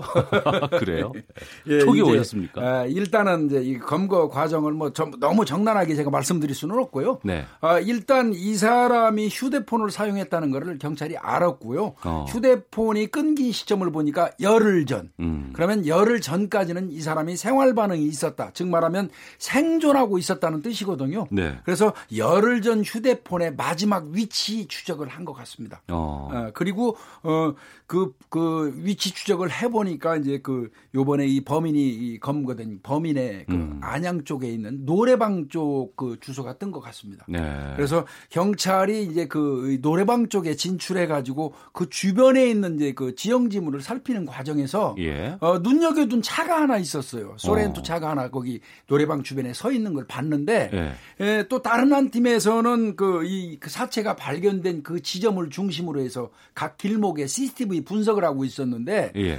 밤에 전조등을 끄고 진입하는 차량이 하나 있었는데 그게 소렌토였던 거예요. 오. 어. 그러니까 딱 맞춰 보니까 정확하게 맞는 거죠. 예, 예. 예, 그 피해자가 마지막으로 어, 갔던 노래방 앞에 세워져 있던 소렌토 차량. 예. 그다음에 CCTV에 나왔던 전조등 끈 소렌토가 같은 거였던 거죠. 음. 그렇다면 그 노래방 주인이 범인이었던 것이죠. 예. 그래서 이제 그 차를 추적하고 차를 추적하는 건 우리나라는 대단히 쉽습니다. 음.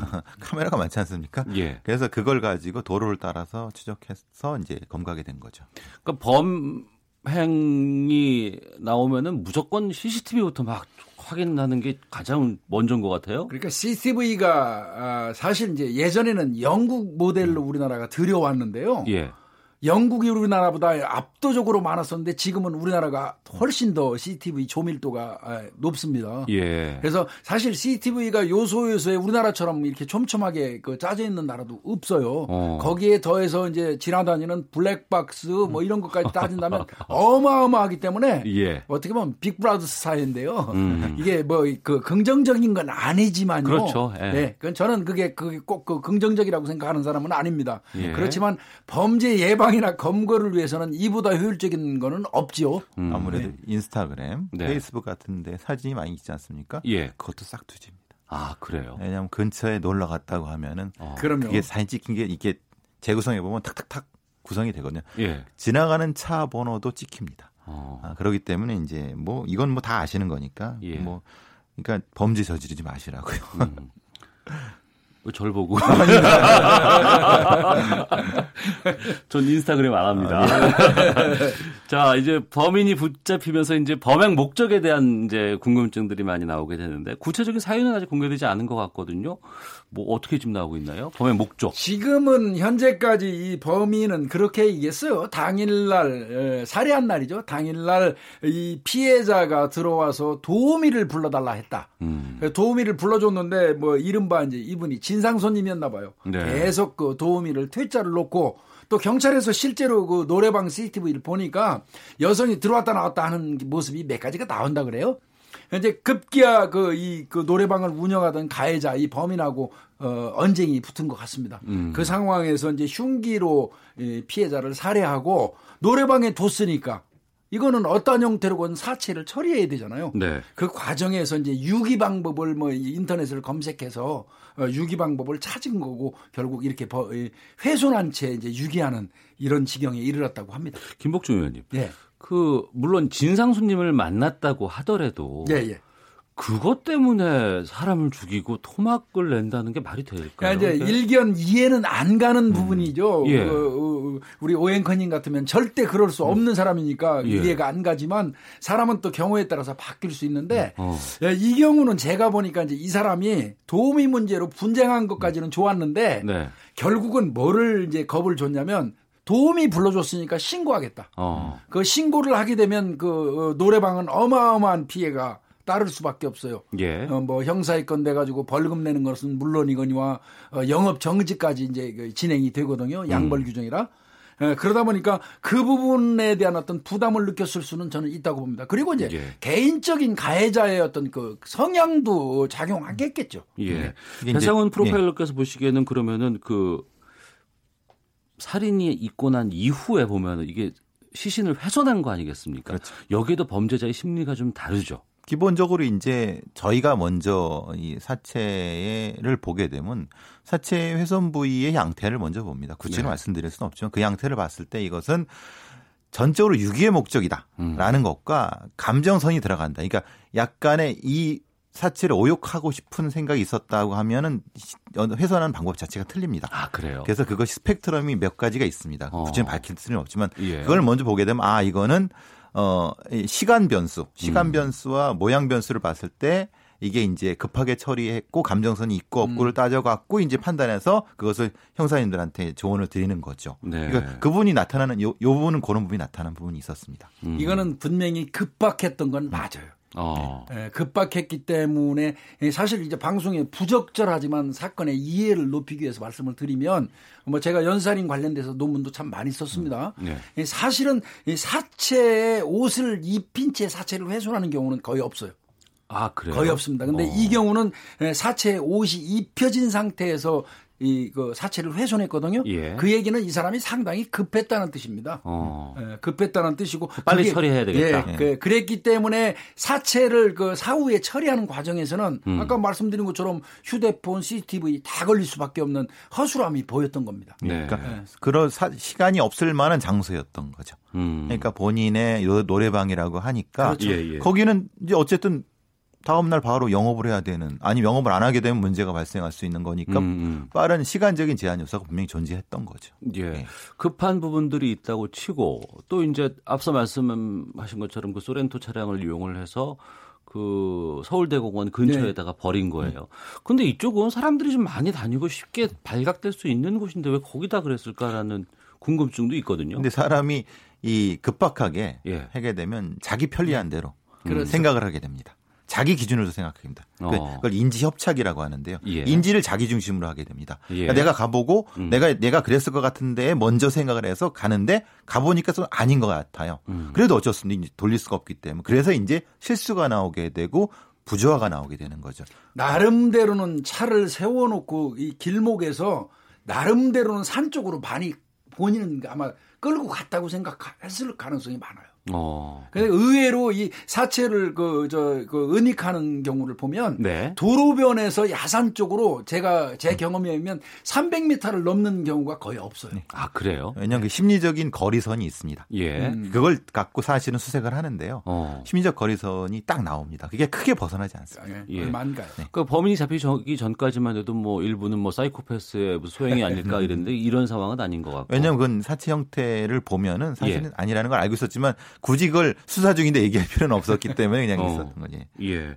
보통 토막살인이라고 하면 뭐 완전 범죄를 꿈꾼다거나 아니면 예, 예. 치정에 의해 이루어진다는 속설이 많던데 정말 아니, 그래요? 그거는 아니고요. 음, 그렇죠. 예, 치정 뭐 이렇게 따질 네. 거는 아니고요. 두 가지 형태밖에 음. 없어요. 어. 아, 조금 전에 말씀하신 사이코패스, 이른바 연쇄살인범이라고 하는 사람들이 이제 그 사람들은 사람을 죽이는 그 자체를 즐기는 사람들이기 때문에 네. 에, 그들이 사람을 살해하고 난 이후에 사체를 훼손하는 이유는 마치 전리품처럼 신체의 어느 부분을 그 가져가는 에, 그런 이제 음. 그이 연살인범들의 그 양태고요. 예. 에, 절대 다수의 우발적이거나 뭐 이렇게 살인한 이후에 사람을 어, 훼손해서 이제 가는 거는 증거인멸의 목적입니다. 운반의 편의성을 위한 겁니다. 네. 집에서 자기가 살해한 그, 이, 그 피해자하고 같이 동거할 수는 없잖아요. 어. 그러면 신속히 이 사체를 어떻게 운반하거나 처리를 해야 되는데 예. 효율적인 방법이 훼손밖에 없는 겁니다. 예.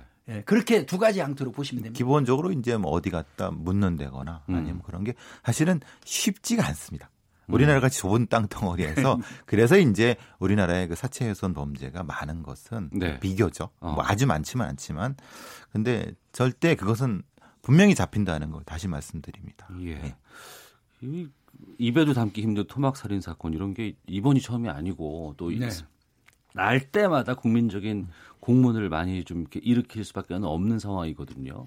예, 가장 뭐 큰 거는 2003년경에 그 유영철이 이 전국에 이그 돌아다니면서 약 20여 명의 그 사람들을 또 마지막 그 후반부에는 어, 노래 노래방 뭐 그 안마하는 여성들을 불러가지고 자기가 그 얻었던 원룸에서 어, 살해하고 사체 훼손해서 이제 유기했던 유영철이 20명입니다. 음. 어, 유영철이가 있겠고요.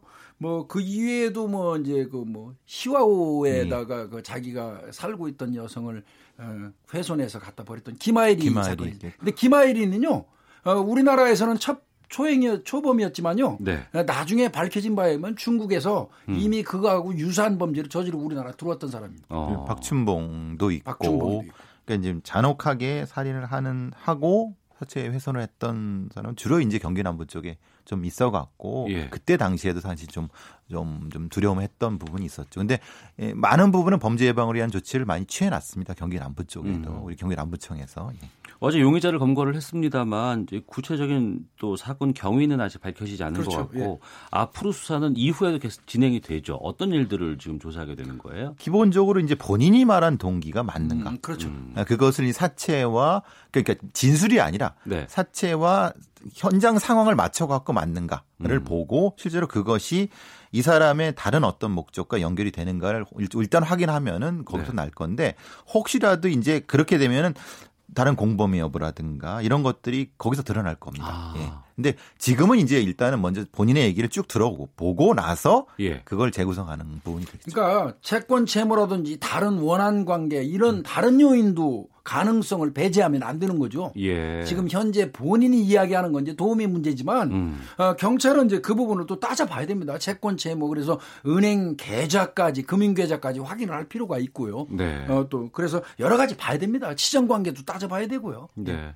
앞서서 봉화 총기 난사 사건과 이번에 그 서울대 공원 토막살인 용의자 검거했다는 소식까지 두 사건을 좀 다뤄봤는데 왜 이렇게 우리 사회 분노가 이렇게 높을까라는 좀 화도 나요. 이것 음. 때문에 또 화가 나요. 그러니까 이제 첫 번째 사건 같은 경우는 약간 완충, 그러니까 감정의 완충을 할 수 있는 주, 중간에 누군가 있었다고 음. 하면은 그 총기 난사도 조금 나아졌을 수 있을 것 같고, 예. 지금 이 부분도 이제 다른 중간에 좀 이런 감정을 좀 줄일 수 있는 부분이 있었다고 하면 좀 줄어들지 않았을까 생각하는데 예. 두 번째는 아직 동기를 모르기 때문에 아직은 뭐라고 말씀드리기 애매합니다. 제 생각은 이 현상은 사실은 불행하지만 예측할 수밖에 없었어요. 어. 저희처럼 이제 범죄학을 연구하고 하는 사람들 입장에서는 예. 이제 바야흐로 선진국형 범죄가 도입이 된 겁니다. 어. 사실 그 어, 절대 그 빈곤의 국가 그 사회에서는 좀처럼 일어나지 않는 일들입니다. 이런 음. 그이 범죄가 예. 예, 뭐이 토막살인이라든지 하는 거는 이제 우리끼리는 선진국형 범죄라고 얘기합니다. 이 음. 에, 상대적 박탈감이 이제 그 가장 크게 주요하는 네, 그런 네. 범죄 양태이거든요. 어. 그래서 이거에 대한 대비는 우리 같은 범죄학자들이 수도 없이 그 이저 얘기하고 있어요. 대비해야 된다고. 네, 네. 알겠습니다. 축적된 분노에 대한 해결책, 사회적 해결책이 필요한 거죠. 예. 자, 김복준 한국범죄학연구소 연구위원, 전 서울경찰청 범죄심리분석관, 배상훈 프로파일러와 함께 아는 경찰 했습니다. 오늘 두 분 말씀 고맙습니다. 감사합니다. 감사합니다.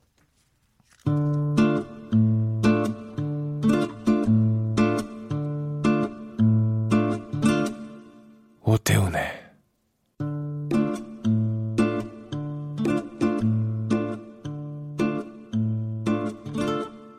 시사본부.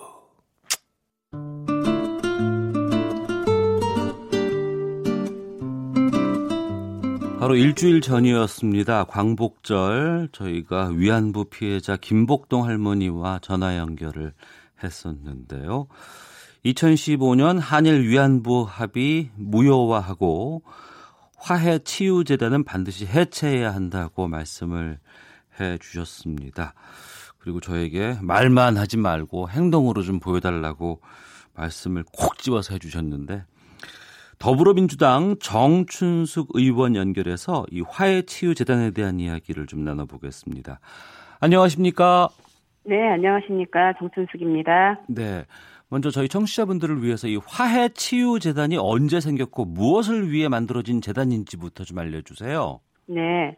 화해 치유 재단은 2016년 7월 28일 그 여성가족부 등록 비영리 법인으로 출발한 어, 그런 조직인데요. 네. 어, 2015년 그 1228 일본군 위안부 합의 지금 이제 유엔에서도 어, 여러 가지 문제가 있다. 피해자 의견이 반영되지 않았고 진심 어린 사과가 없었고 법적 배상이 없는 이 협의는 어, 잘못된 것이다 이런 얘기가 있었고요. 네. 우리 정부에서도 이미 이 합의가 잘못되었다라고 하는 것을 확인했던 그것에 기준하여서 만들어진 그런 어, 재단입니다. 네. 그러니까 박근혜 정부 하에 2015년에 있었던 그 한일 간의 협 협정 협의 네네네. 여기에 대한 일원으로 이 화해 치유 재단이 만들어진 거예요. 네, 그렇습니다.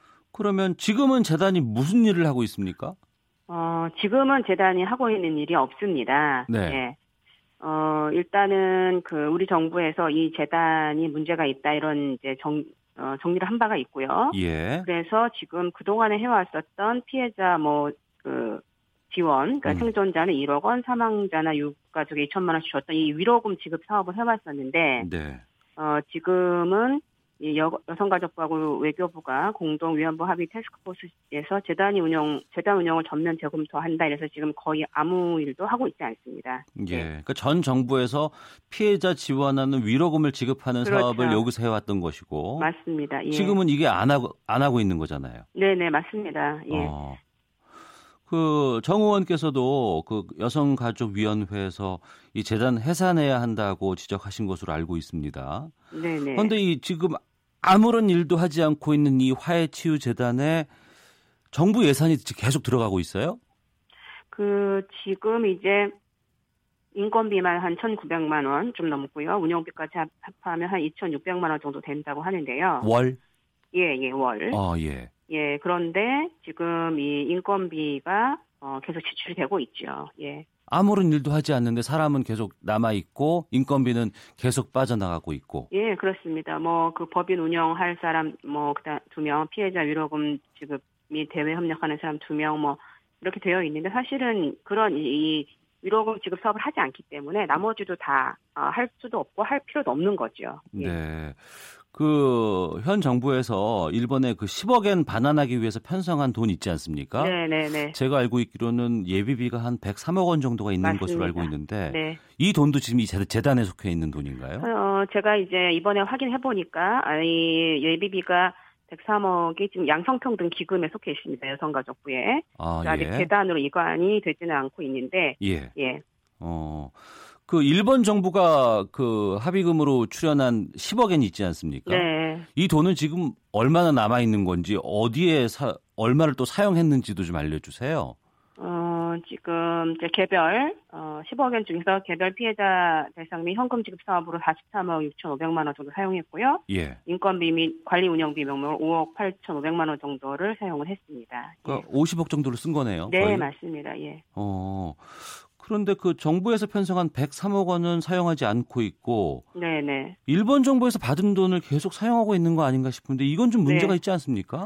맞습니다. 맨 처음부터 사실은 문제가 됐죠. 왜냐하면 위로금 자체도 문제지만 위- 이 10억에는 위로금으로 주도록 되어 있는데 예. 그 피해자에게 지급되어야 할 위로금을 인건비나 운영비로 쓰는 것은 문제가 있다. 네. 그래서 자체적으로 재단이라고 얘기했으니 음. 그 재단에서 뭐 그 모금 사업을 하든 해서 자체적으로 예산을 충당하는 것이 맞다라고 제가 제가 지적한 바가 있어요. 예. 그런데 그럴 땐 또 어 뭐 자기네들이 그 이 안에서 그냥 쓰기로 했다더라 뭐 이런 식으로 하면서 그냥 쓰고 있는 거죠 지금. 그냥 자기네들끼리 안에서 쓰고 있다는 말이 무슨 말일까요? 그러니까는 뭐 그, 뭐이 이, 이 이 그러니까 그렇게 얘기하는 거죠. 피해자에게 위로금을 주는 일을 하기 때문에 네. 쓸수 있는 거다. 이런 식으로 해석을 하는 거죠. 어. 그 지금 예비비가 있으니까 그 10억에는 돌려줘도 되는 상황 아닌가 싶기도 하는데 어, 어떻게 맞습니다. 사실은 많은 분들이 예비비 편성을 했으니 네. 10억엔을 돌려줘라. 지금 이제 이렇게 얘기를 하고 있는데 네. 이게 그렇게 될 경우 일본이 합의 위반이다 이러면서 쉽사리 돌려받으려고 하지 않을 것이라고 예측이 되고요. 어. 그래서 어떤 방식으로 돌려보낼지도 고민 중에 있습니다. 예. 그럼 거기에 대한 고민들은 있다고 쳐요. 네네. 하지만 이제 이런 상황에서 재단에서 하는 일도 없고 네. 예산만 축내고 있는 상황이라 그러면은 화해 치유 재단을 폐지시키거나 아니면 해산을 하는 것이 오히려 낫지 않을까 싶은데 왜 해산이 안 되고 있는 건가요? 지금 이제 현재 남은 이사가 3명인데요.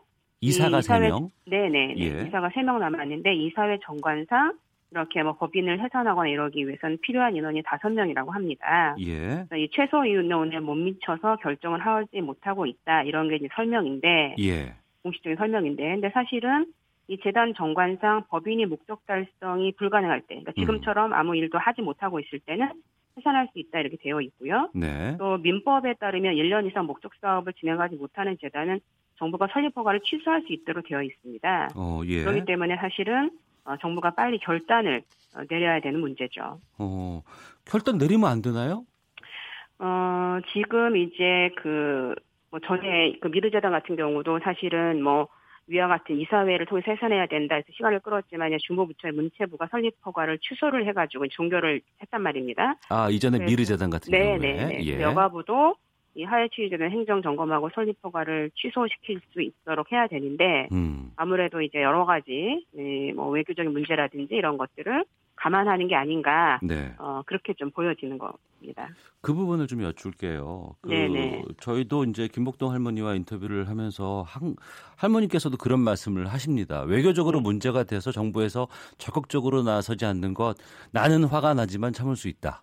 그런데 네. 화해치유 재단만큼은 네. 미리 좀 해야 되는 건 아니겠느냐. 이왜 이것마저도 음. 안 하느냐고 얘기를 하시거든요. 네, 네.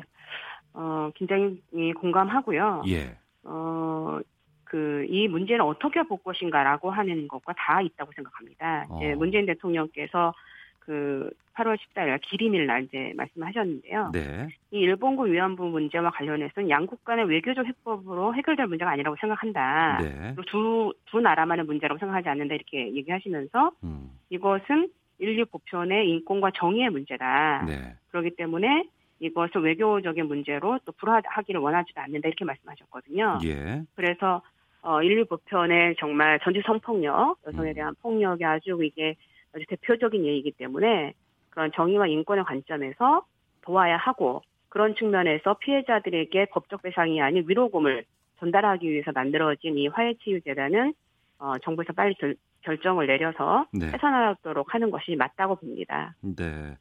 그 핵심 기관인 그 여성가족부의 정현백 장관은 뭐 여러 방면에서 법적으로 검토하고 있다라는 내용으로 지금 얘기가 나오는 것 같은데 구체적으로 이게 어떤 내용일까요? 뭐 지금 이제 우리가 계속 요구하고 있는 어, 정부 차원에서 결단하는 부분 네. 이렇게 또 있고요.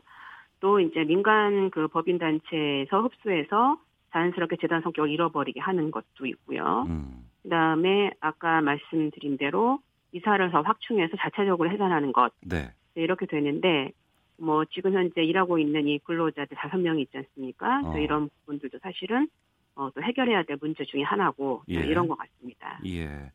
이 법적인 문제보다 또 외교적인 문제에서 실마리를 찾는 부분들도 좀 필요할 것 같은데 네. 그 여가부에서 만약에 화해치유재단을 이제 해산시킨다고 하면 네네. 그 한일 위안부 합의는 어떻게 되는 건가요? 일단은 어 그 다시 해야 되는 거죠. 예.